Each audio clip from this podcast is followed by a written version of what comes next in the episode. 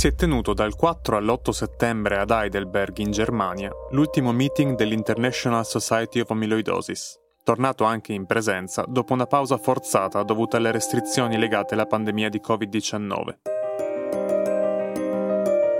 Inevitabilmente, l'amiloidosi cardiaca è stata al centro di numerose sessioni che hanno trattato epidemiologia, diagnosi e trattamento di questa classe di patologie. Per questo episodio del podcast Meet the Meeting abbiamo chiesto a Laura Obici, cardiologa del Centro per lo Studio e la Cura delle Amiloidosi Sistemiche di Pavia, di riassumere per noi gli studi più rilevanti tra quelli presentati al congresso.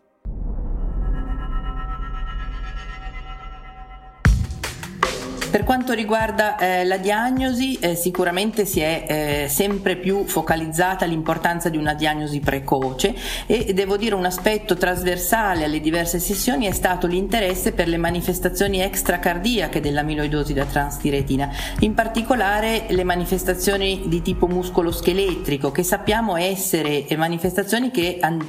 precedono anche di parecchio tempo la comparsa di segni di interessamento cardiaco. E così ci sono stati diversi studi, a mio giudizio molto interessanti, per esempio sulla prevalenza di depositi di amiloide in pazienti sottoposti a intervento chirurgico per sindrome del tunnel carpale. In uno studio si è osservato un 8,3% di positività e i pazienti avevano segni cardiaci molto precoci, quindi ad indicare come lo studio del tessuto nel corso dell'intervento può essere estremamente utile per una diagnosi più precoce. Lo stesso è stato fatto sul ligamento flavo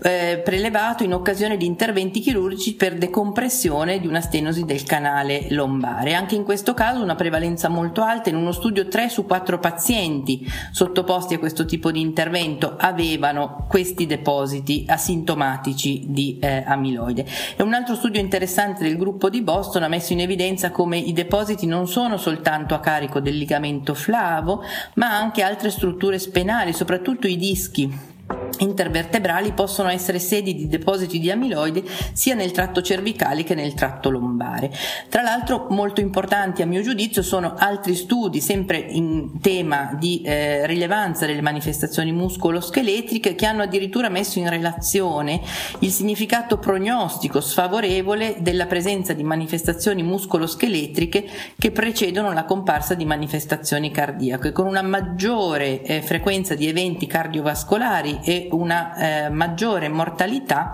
nei pazienti che hanno queste manifestazioni ortopediche con depositi di amiloide nei tessuti prelevati a livello appunto del ligamento flavo rispetto a chi non ha questo tipo di dato anamnestico. Quindi questo è a mio giudizio un aspetto importante, perché aiuterà a disegnare ulteriori studi e algoritmi per una diagnosi precoce basata sulla presenza di manifestazioni di tipo muscoloscheletrico. Sempre dal punto di vista diagnostico ci sono stati diversi studi che hanno proposto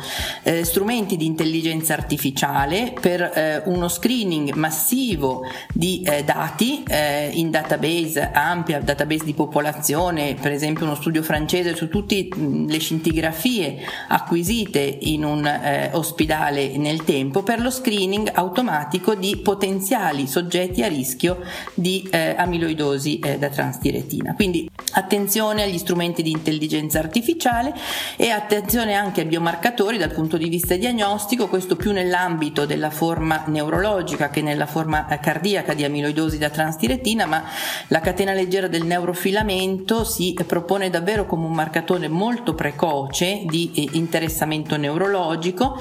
che sappiamo essere, e ci sono stati dati anche al congresso, presente anche nelle forme wild type, e potrebbe quindi rappresentare un biomarcatore precoce di interessamento neurologico che può consentire un monitoraggio più stretto o una diagnosi più precoce, una terapia più tempestiva, soprattutto nei portatori di mutazioni.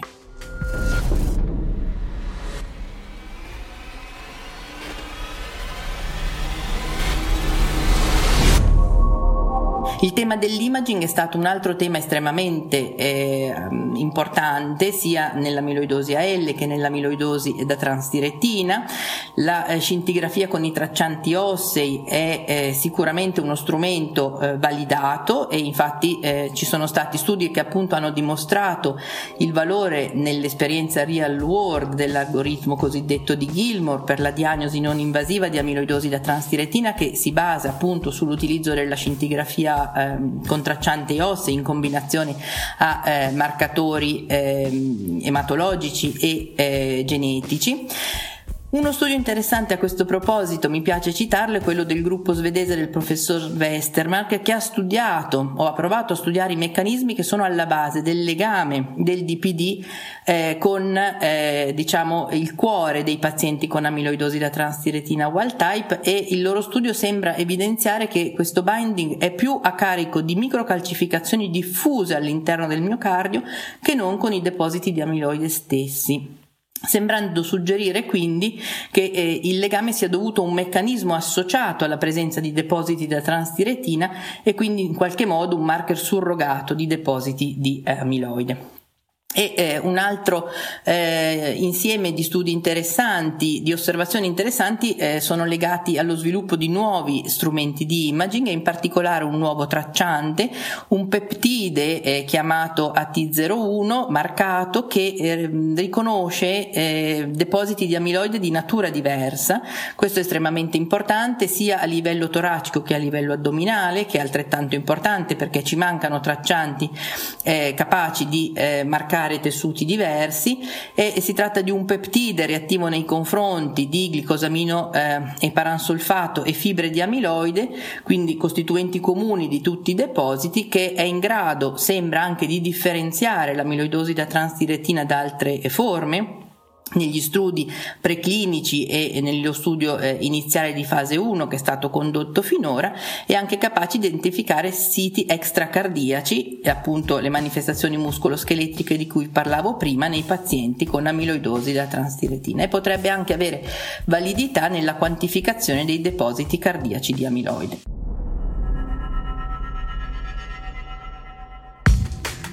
Ovviamente poi la maggiore attenzione è stata nei confronti di comunicazioni sul trattamento dell'amiloidosi da transdirettina. Diverse osservazioni sull'esperienza real world di Tafamidis, cito uno studio per esempio condotto in Germania su 106 pazienti, che ha un follow up breve ma chiaramente ha confermato il profilo di sicurezza e di efficacia che è del tutto consistente con quello che conosciamo dai dati dello studio ATTR-ACT in questi pazienti, e dati anche dall'esperienza dello studio di estensione con Tafamidis, lo studio di estensione dell'ATTR-ACT, in cui è stato presentato proprio il primo giorno del congresso l'impatto sulla qualità di vita valutata con il questionario KCCQ. Si è osservato una minore riduzione della qualità di vita nei pazienti trattati,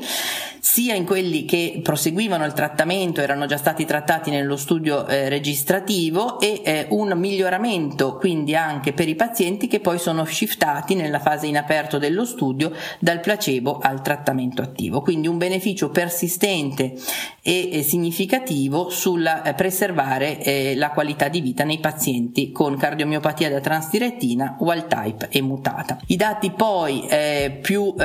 nuovi sono stati quelli dell'impatto della terapia con patisiran nei pazienti con amiloidosi cardiaca da transdirettina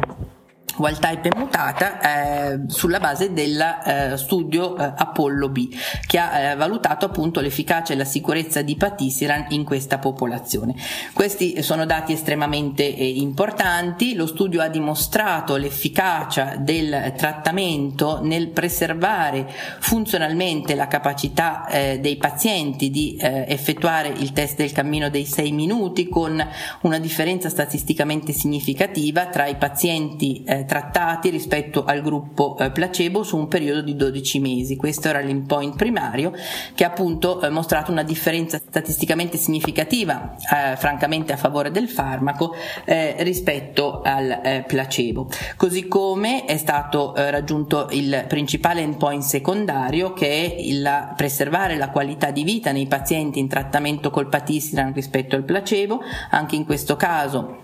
un vantaggio statisticamente significativo per i pazienti trattati nel periodo di 12 mesi rispetto al placebo. C'è anche un significativo beneficio sulla variazione dell'NT-proBNP nei trattati rispetto al placebo. Non sono stati raggiunti endpoint secondari compositi che valutano gerarchicamente mortalità, eventi cardiovascolari, ospedalizzazioni per ogni causa e visite urgenti per scompenso, pur essendoci un trend di riduzione della mortalità a favore di patisiran,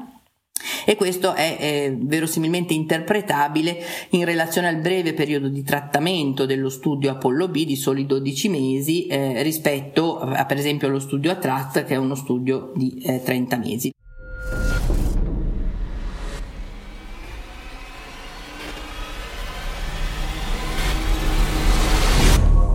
Concludo brevemente segnalando che sono stati presentati i dati della interim analysis a 35 settimane del Eplontersen nel trattamento della polineuropatia da transtiretina in pazienti con la forma ereditaria. Questo è importante perché si tratta di un nuovo oligonucleotide antisenso che è in corso di sviluppo clinico anche per le forme cardiache in uno studio diverso.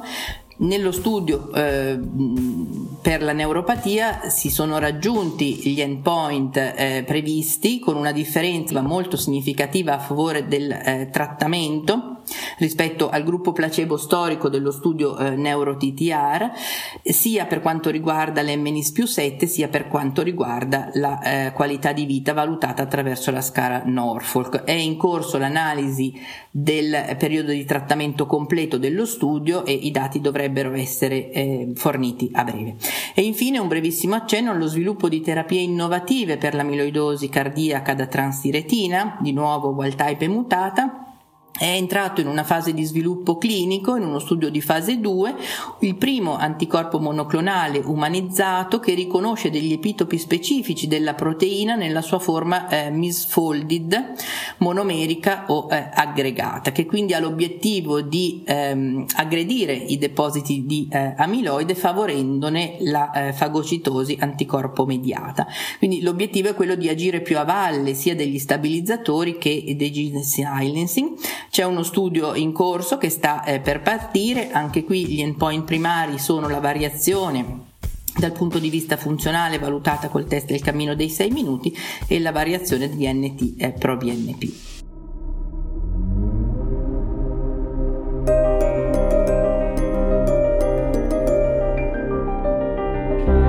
Avete ascoltato Meet the Meeting,